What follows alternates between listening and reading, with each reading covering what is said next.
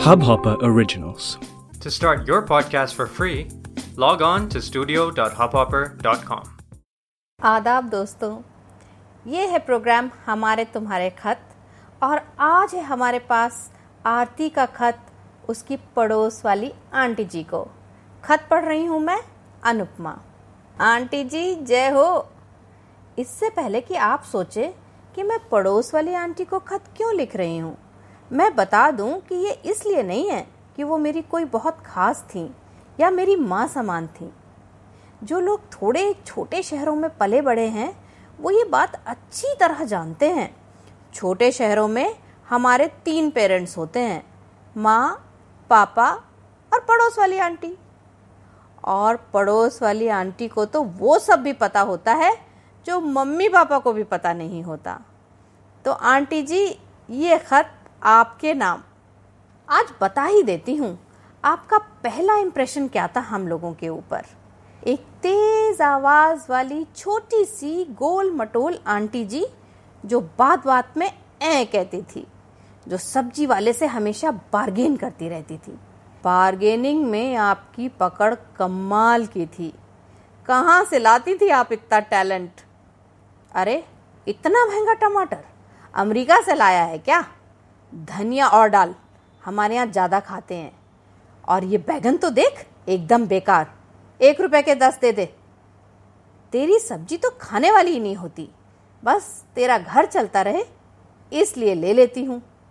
जब तक सब्ज़ी नपती तुलती थी, आप एक आध पाव मटर खा ही लेती थी खड़े खड़े सच आंटी, हम आपसे बड़ा घबराते थे। आप घर से निकलते ही पूछती थी, क्यों? कहाँ चली सवारी, है? कॉलेज जा रहे हैं, आंटी। हाँ हाँ पता कौन से कॉलेज जा रही हो? कल किसी के साथ मोटरसाइकिल पर लौटी थी रात को, है? आंटी, वो कजिन है। कजिन है? अच्छा हाँ? निकलने से पहले बाहर झांकते थे कि आप हो कि नहीं, फिर दौड़कर निकल जाते थे। पर आपको भी जैसे सूंग लग जाती थी। अरे क्या हो गया? तेरा रंग बड़ा दब गया है।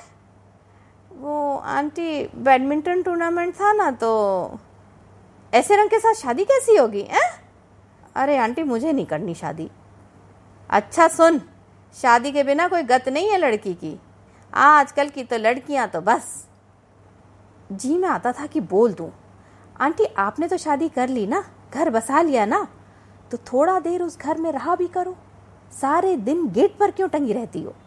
सच में, जिस समय दिल्ली बम्बई के बच्चे ये सोच रहे होते थे कि बर्थडे पार्टी कहाँ करेंगे, कौन सा बर्गर खाएँगे, कौन सा पिज़्ज़ा ऑर्डर करेंगे, हम बेचारे ये कैलकुलेट कर रहे होते थे कि आंटी वॉशरूम ब्रेक कब लेगी। लेकिन आंटी जी, आपको बीट कर पाना असंभव था।